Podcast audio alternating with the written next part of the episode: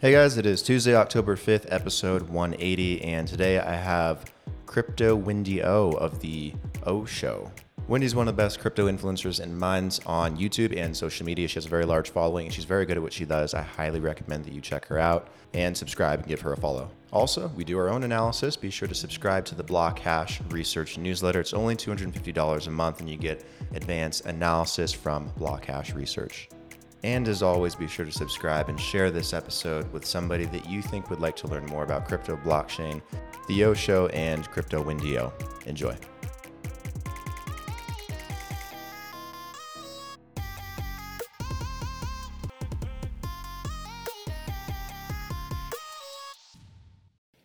Awesome. Wendy, welcome to the Block Hash Podcast Live. How are you doing today? I'm doing good. Thank you for having me and a cool intro. Oh, thank you. Uh, my friend makes all the music, so it's kind of helpful to have a friend that's kind of into the music industry a little bit. Yeah. Get free intros and stuff like that. Um, anyways, um, tell me a little bit about yourself and your background. You know, how did you, you know, want to get into this industry? What was the thing that you know got you interested? So I initially I kept hearing about Bitcoin like on libertarian radio, and I was first introduced to Bitcoin um, back in 2011. But I didn't think I was smart enough to do it because you see all these like tech savvy people like on the internet and whatnot, and I never thought that I'd be tech savvy enough to like participate in anything tech related or Bitcoin.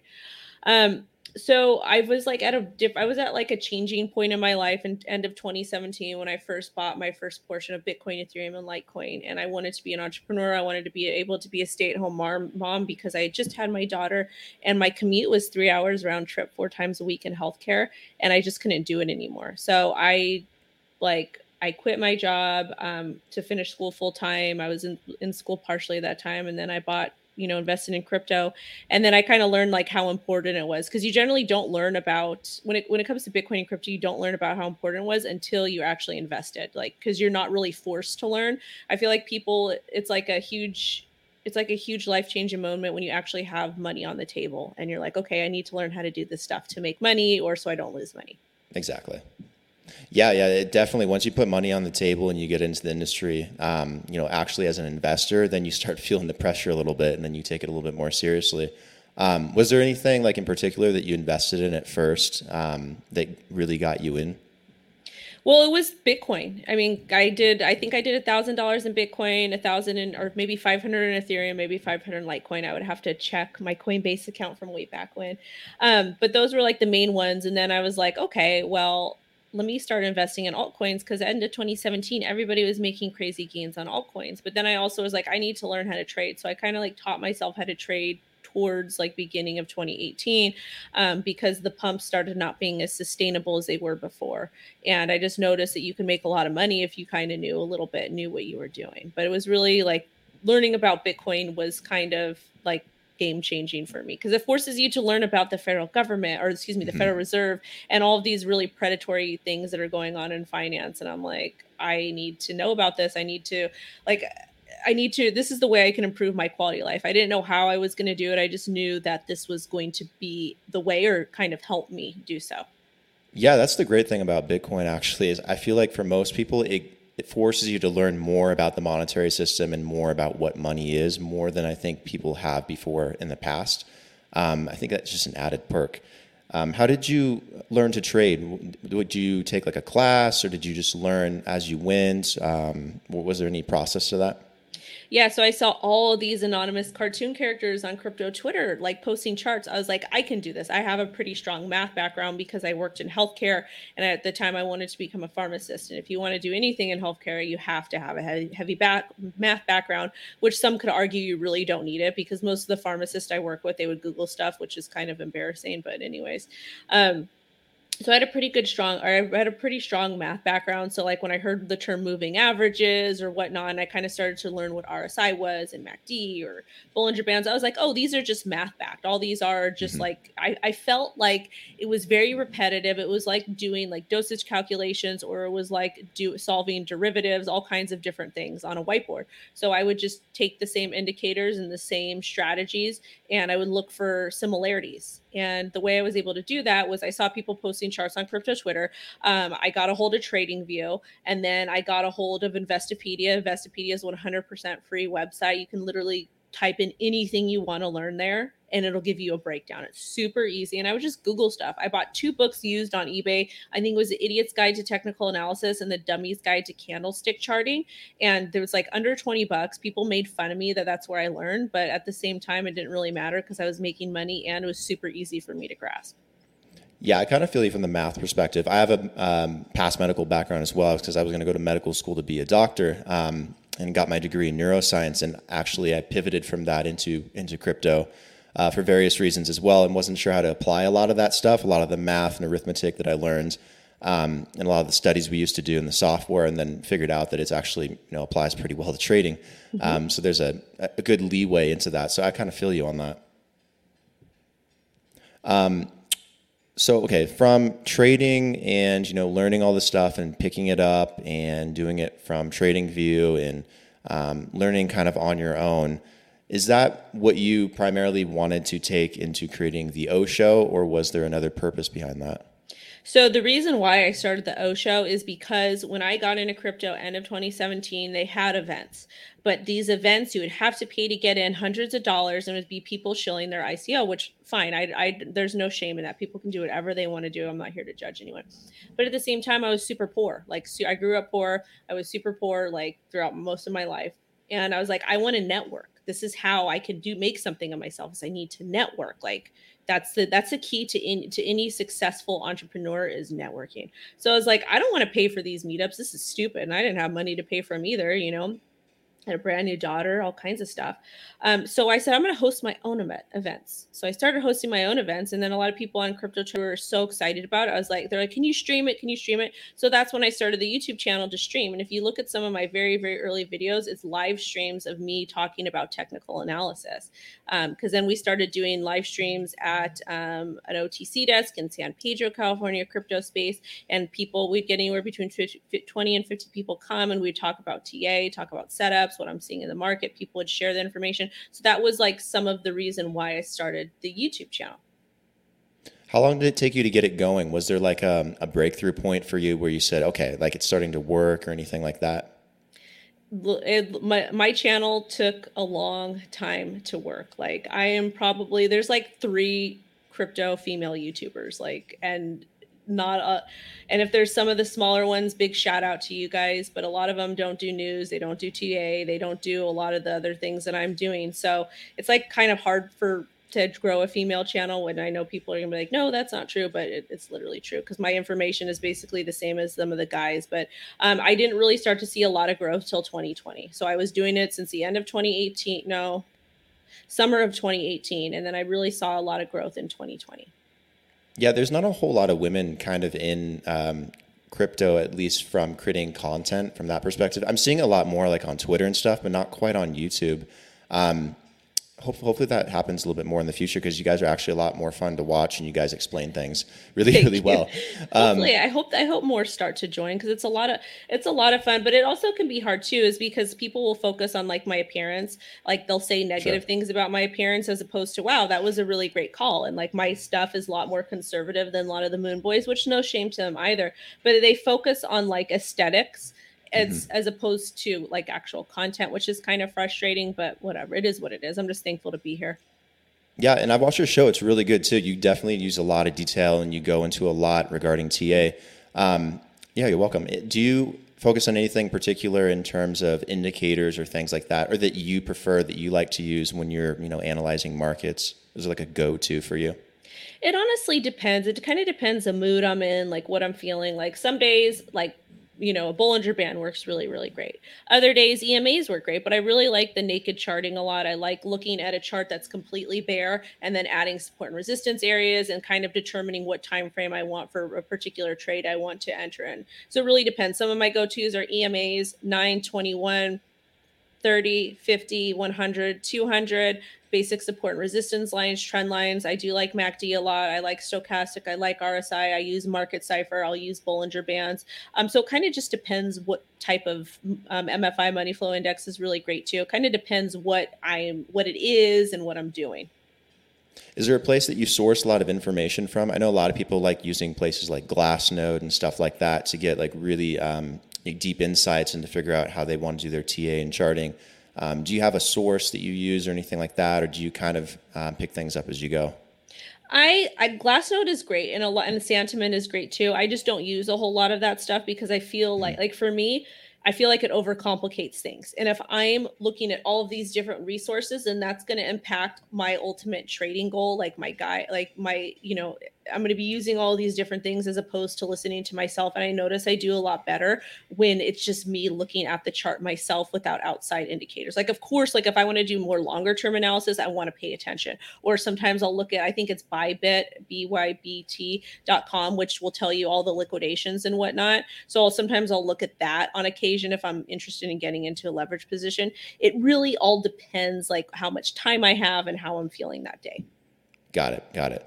Um, let's take a step back and look at things from a, a higher perspective, a little bit from a high view.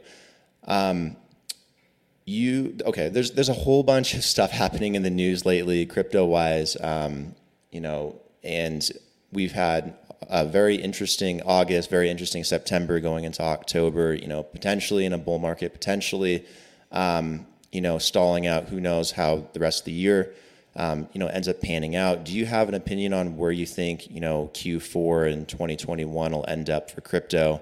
Um, do you think that we're still in a bull cycle, or do you think that there's, you know, just too much going on? This is the thing that no one wants to talk about is that you're never going to know you're in a bear market until like it's full on bear market.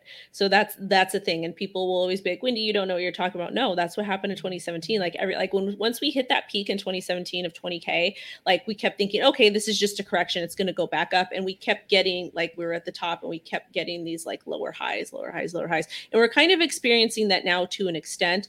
Um, so me i i have been actively taking profit on all my stuff. People call me an idiot for that, but I don't care because I lived through the 2017 bear market. I'm going to continue to take profits into stables and earn, you know, passive income on that. And as far as it comes with Bitcoin, I'm just watching and seeing what areas that we break and when that happens. And then I'm going to determine, you know, if this like I like to I like to trade or invest like this. If X happens, then Y is going to happen. And I like to use that data to make my decisions. I still do think we are in a bull run. However, we do need to break $53,000 because if you draw a trend line um, from the top of 65 and you touch some of those swing wick highs, you'll see that that's kind of a pretty important area. Um, also, too, economically and geopolitically, we're like all over the place. It's kind of a scary time right now. So mm-hmm. it's really hard to be like, just because the indicators are looking great, the chain analytics are looking great we all have all this stuff coming out of Washington, stuff coming out of China. So we kind of have to take all of that data into consideration as well. And use that in our analysis and be like, well, what's happening with the money printer? What's happening in the Federal Reserve? What's happening in China? What's happening like with the panorama? So I think it's important to kind of look at this market a little bit differently than some of the other markets because we're not as stable as we once were. And I'm not tr- saying this to give bad news or to scare people. I'm just saying I think that this is important information that we shouldn't just be like we're going to the moon because what happens if we don't go to the moon? Absolutely. Yeah, yeah, it's important to keep in mind. You got to be, you know, pragmatic as well. I mean, it's not like we're just going to all of a sudden magically go to 100,000. You know, there's, you know, things that have to take place and it has to be the right environment, the right setting, and everything has to kind of click. Um, you know, we're getting really close to 53. I think we're at 50 today, um, mm-hmm. just kind of hovering around that range, getting getting really tight on the charts. Do you think that maybe it might take one more like big event to really get Bitcoin past 53. We got, you know, Jerome Powell coming out and saying positive things and that they're not going to, at the Federal Reserve, ban crypto or take measures like that. There's a potential ETF that could come out, at least, at least for Bitcoin futures. Um, Brazil is considering legalizing Bitcoin or making Bitcoin legal tender. Um, is there anything that sticks out that might potentially be that one thing that could help Bitcoin get over that 53,000? I mean, all of those things that you mentioned, they're very like they're all speculative, and that's great. A lot of mm-hmm. it's very positive, good news. But like, I don't remember the exact date that El Salvador came out and had Bitcoin be, become legal tender, but we we did like that news was so massive, and I feel like we didn't get like a crazy pump when that happened, and any time after that, like we kept getting all this great news from El Salvador, so we didn't get really a crazy pump when that stuff happened. And then when we had the China FUD, we didn't really get that big of a drop. So I think that those are all positive catalysts. However, um, it's just speculative at this point. Got it. Yeah, I think El Salvador came out like the September first week of September, like the second or the third, something like that. Um, it's definitely been crazy. It, it went up crazy the first week of September. It I'm kind of talking looked about like bearish. over the summer though, when we were like Oh, in yeah. downtrend, because we didn't get that reversal until July 20th, 21st. That's like when the bottom was. I think it was 30k. Um, so we didn't get the reversal then, but there was all this positive news because it came out of Bitcoin Miami, but we were still in that downward cycle. That was what I meant. Okay, gotcha. Um, do you? Is there anything that you think could be a potential black swan that could make crypto potentially go the other direction, or again, do you think a lot of it is more technical than it is news cycle worthiness? honestly at this point it depends. And i know i'm not giving straight answers but it's like we're we're really in a different time than we were. It's very much like 2008 vibes to me. Like i knew so many people who completely got absolutely obliterated in 2008 and like half of the world isn't even open up yet so it's very like there there I, I feel like we are on the edge of a black swan event but it's like we don't know what that event is and we're not going to know until after it happens and that's the definition of a black swan event everybody knows something's coming but you don't know what it is and then you know after it's happened and then they classify it as a black swan event Yeah. Yeah, it's hard to tell what that could possibly be at all. Um, there's so much going on in the world, so much economically with COVID still and the pandemic. It's not over. panorama i'm just kidding panorama. yeah, th- there's a lot that's going on that's just not over. Um, you know, a, a lot of issues with inflation in the U.S. and you know presidency and what Congress is doing, potential laws coming out. Who knows, right? It could be a number of different things. Um, anyways, to kind of slowly start wrapping it up, how can people, um, you know, follow you and find you on social media? I know you have the O Show on on YouTube, and you're very prominent on Twitter. Um, where else should people go? Um, I'm on TikTok a lot. TikTok is so much fun. Like I very it's just a lot of fun to make content there. But honestly, you can find me anywhere at Crypto Wendy O. Um, my website is cryptowendyo.com. One thing to note is I have a lot of impersonators and scammers. I will never ask you for money. I will never ask for private keys. I don't have a trading course.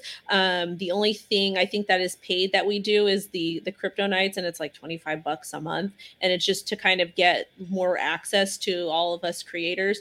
And it's that one of the reasons why I decided to do that is I get um, anywhere between 50 to 100 emails a week with people asking me questions and i don't have the manpower to answer them all the time. So like we have a free portion of crypto nights and then the paid is $25 for everything. Um, but other than that i'm never going to ask you for money. I'm not going to pop in your guys' dms i don't have any services. I may ask you for tacos but, or pizza but i'll never i literally will never ask you guys for money and please don't give money to anybody on the internet ever.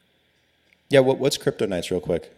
So it's a Discord group with a bunch of us crypto TikTok creators. Um, a lot of the guys are really great at fundamental analysis, and Crypto Weatherman's there. He's like an outstanding TA guy. So just a big community of like forty thousand of us. We just kind of hang out and chat, and I'll probably be doing like a monthly, um, like Zoom call with everybody, just so they can ask questions and we can hang out.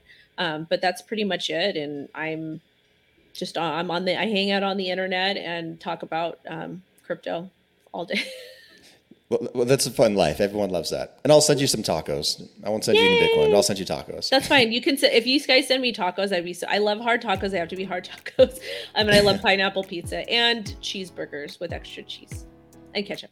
Those are all good things. Yeah, that's okay to send. Like that's a nice thing to do is send somebody like a cheeseburger. Be like, here's There's a there's nothing wrong with that. Those aren't financial products at all. So I think they're okay. Anyways, Wendy, thank you for taking the time to come on the show. Really appreciate it. Um, I know you're you know busy person, um, tight schedule, but really appreciate it. Thank you. awesome. Have a great rest of your day.